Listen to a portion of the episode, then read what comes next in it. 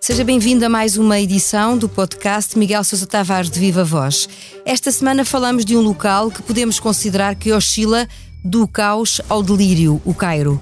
É um regresso a uma cidade impossível, nas palavras que o autor escolheu para o artigo no Expresso e que nos preparamos para desvendar. Tudo isto sem esquecer, lá está, o tradicional improviso na parte final. Vamos a isto, eu sou a Paula Santos.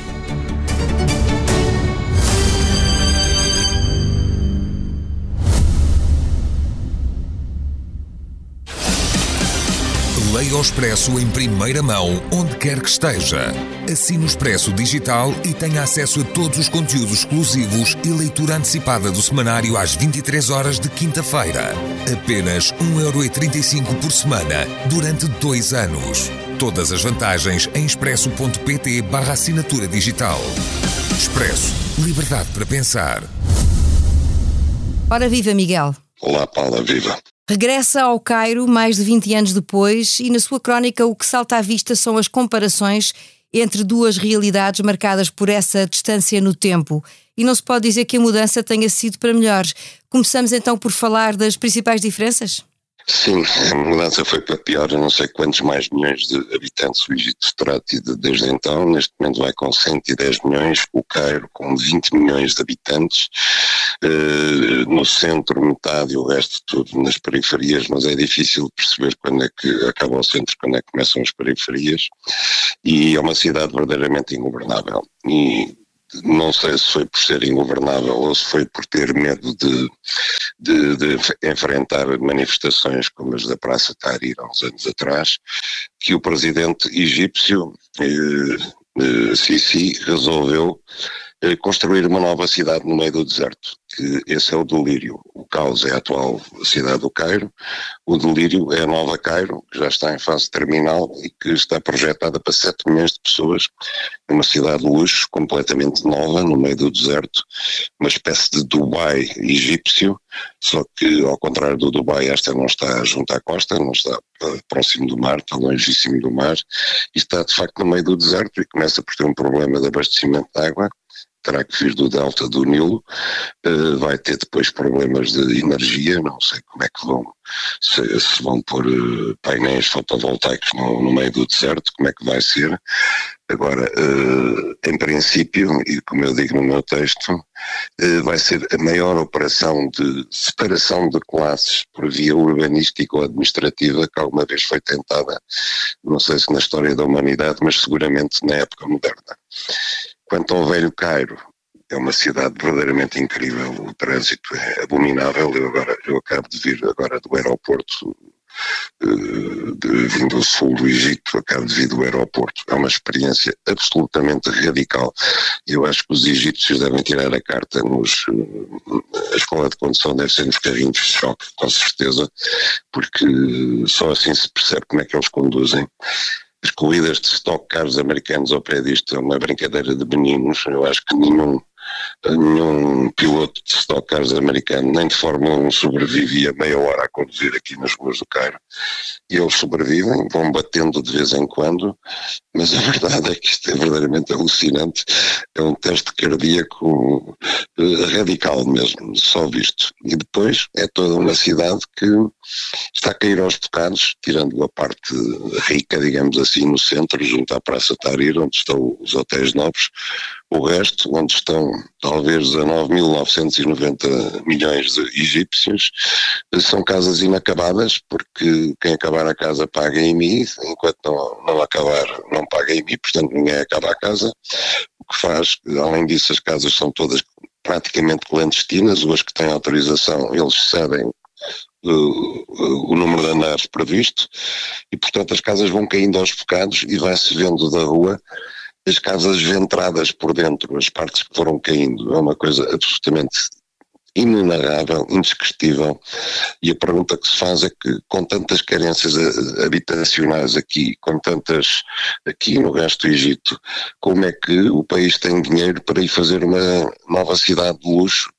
E quem serão os habitantes, os 7 milhões de habitantes que o, o poder militar espera instalar nessa nova cidade do Cairo. Eu queria deter-me um pouco na nossa conversa nesta nova capital que está em construção, cuja construção já está quase a chegar ao fim, justamente por causa disso, ou seja, porque há aqui uma complexidade estranha que é num país formado em grande parte pelo deserto e pela escassez da água, de repente as autoridades voltam-se, constroem um gigantesco projeto para uma nova capital, lá está o tal, a tal questão do delírio de que falava há pouco, mas a fatura a pagar por isto vai ser bastante cara, não é? Até porque a dívida externa do Egito vai multiplicar-se. Vai multiplicar-se, já é enorme. Eh, aliás, a nova Cairo, como, como, como toda a gente lhe chama, começou por ser um projeto financiado e construído pelos eh, países do Golfo tradicionais aliados do Egito, que depois abandonaram. A seguir vieram os chineses, que também abandonaram. E foi preciso constituir uma empresa pública que é controlada pelos militares e é financiada em parte pelos países do Golfo e pelos chineses, em parte pelo FMI e em parte pela emissão de dívida externa a longo prazo com juros altíssimos que vai onerar as gerações futuras. Portanto, isto é, isto é como um jogador de casino que, que, que está a perder dinheiro, está endividado e de repente joga a cave toda e onde sai o jackpot, ou então uh, verdadeiramente está arruinado para da vida. Ninguém sabe o que, é que vai sair daqui. O governo diz que Nova Cairo vai gerar uh, milhares de empregos, uh, vai ser uma fonte de desenvolvimento enorme. Agora é difícil perceber como, porque para chegar daqui da velha Cairo a Nova Cairo, eh, não há para já comboio, não há metropolitano, os transportes públicos são completamente decadentes, lá dentro só circula em carro particular e nenhum trabalhador, digamos, do, do, do nível mais baixo, que não seja quadro, tem quaisquer condições para habitar lá. Portanto, quem serão os trabalhadores que vão se ocupar de limpeza das ruas, dos imensos jardins projetados, dos prédios, do lixo, da recolha do lixo, etc. Quem são os professores, quem, quem são os funcionários públicos que terão dinheiro para viver lá, é um mistério absoluto. Quem são os tais milhares, de, centenas de milhares de empregados que é suposto eh, trabalharem ali, é um mistério.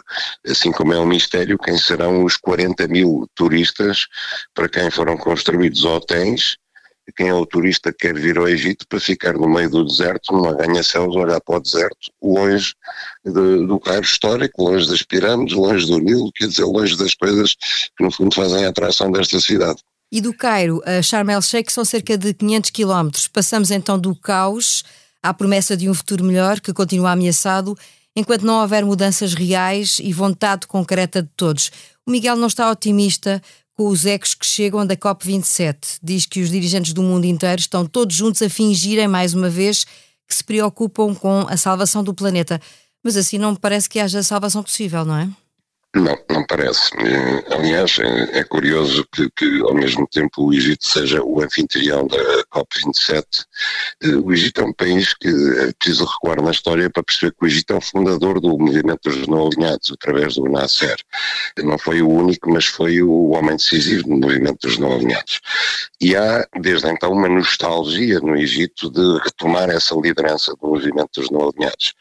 E vendo as notícias aqui sobre o COP27, aquilo aquilo que eles insistem muito é na contribuição dos países desenvolvidos a favor dos países subdesenvolvidos, ou seja, eh, pagar o preço das alterações climáticas. E o Egito, nesse caso, coloca-se ao lado dos países subdesenvolvidos, dos países que esperam eh, receber eh, doações em virtude da poluição. Mas quando se olha para a poluição do Cairo, por exemplo, eh, ela não é induzida pelos países desenvolvidos, ela é de facto criada aqui pelo tal trânsito caótico, pelas, pelo, pelo desordenamento urbano industrial com que o Egito funciona, não é? E aí não é responsabilidade direta dos países eh, desenvolvidos, não é como as ilhas do Pacífico que estão a submergir eh, por, culpa do aquecimento global. Mas enfim, o, Egito faz esse papel e, o general Sisi gostou muito de fazer a fotografia de conjunto com os 90, os 120 e tal líderes do, do mundo inteiro que aqui estão, juntamente com o secretário-geral das Nações Unidas.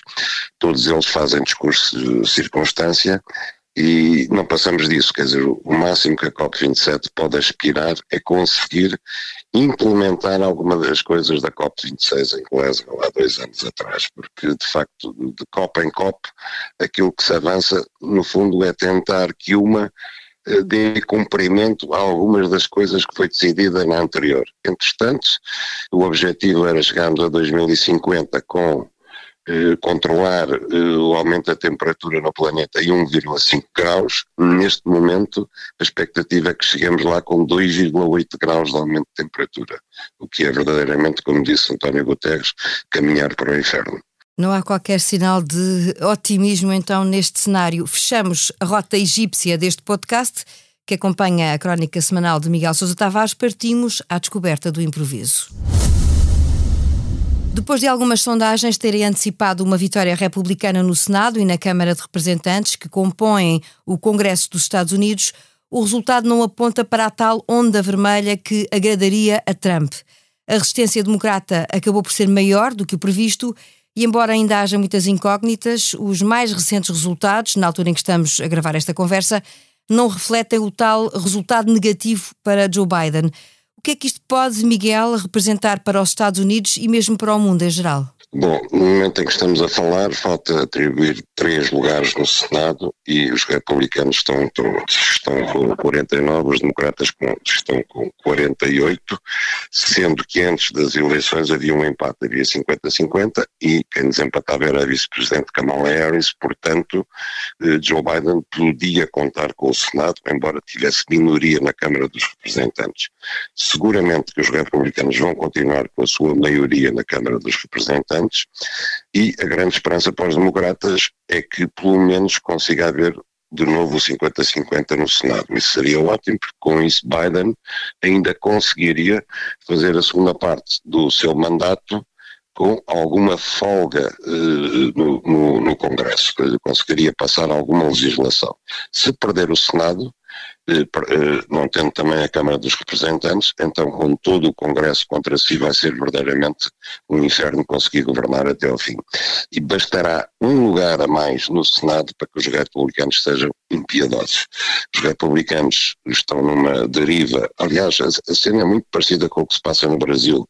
Eh, nós ouvimos o discurso dos, dos republicanos, sobretudo da sua facção mais extremista agora, que é os chamados nacionalistas religiosos, que querem inclusivamente rever a Constituição, para que a Constituição, que é uma Constituição que, que, que, não fala em Deus, por exemplo, que, que faz uma separação clara entre aquilo que é a Igreja e aquilo que é o Estado, como é próprio das nações democráticas, mas para que a Constituição passe a dizer que é Deus que rege os americanos e que os homens brancos são, foram postos por Deus eh, nos Estados Unidos para governarem a América esta concepção deste fanatismo religioso ligado à política, ligado a versões de extrema-direita, é o mesmo que assistimos no Brasil com os evangélicos do lado de Bolsonaro, é uma deriva extremamente perigosa, extremamente incontrolável, que eh, que parte não só de uma elite privilegiada economicamente e socialmente, mas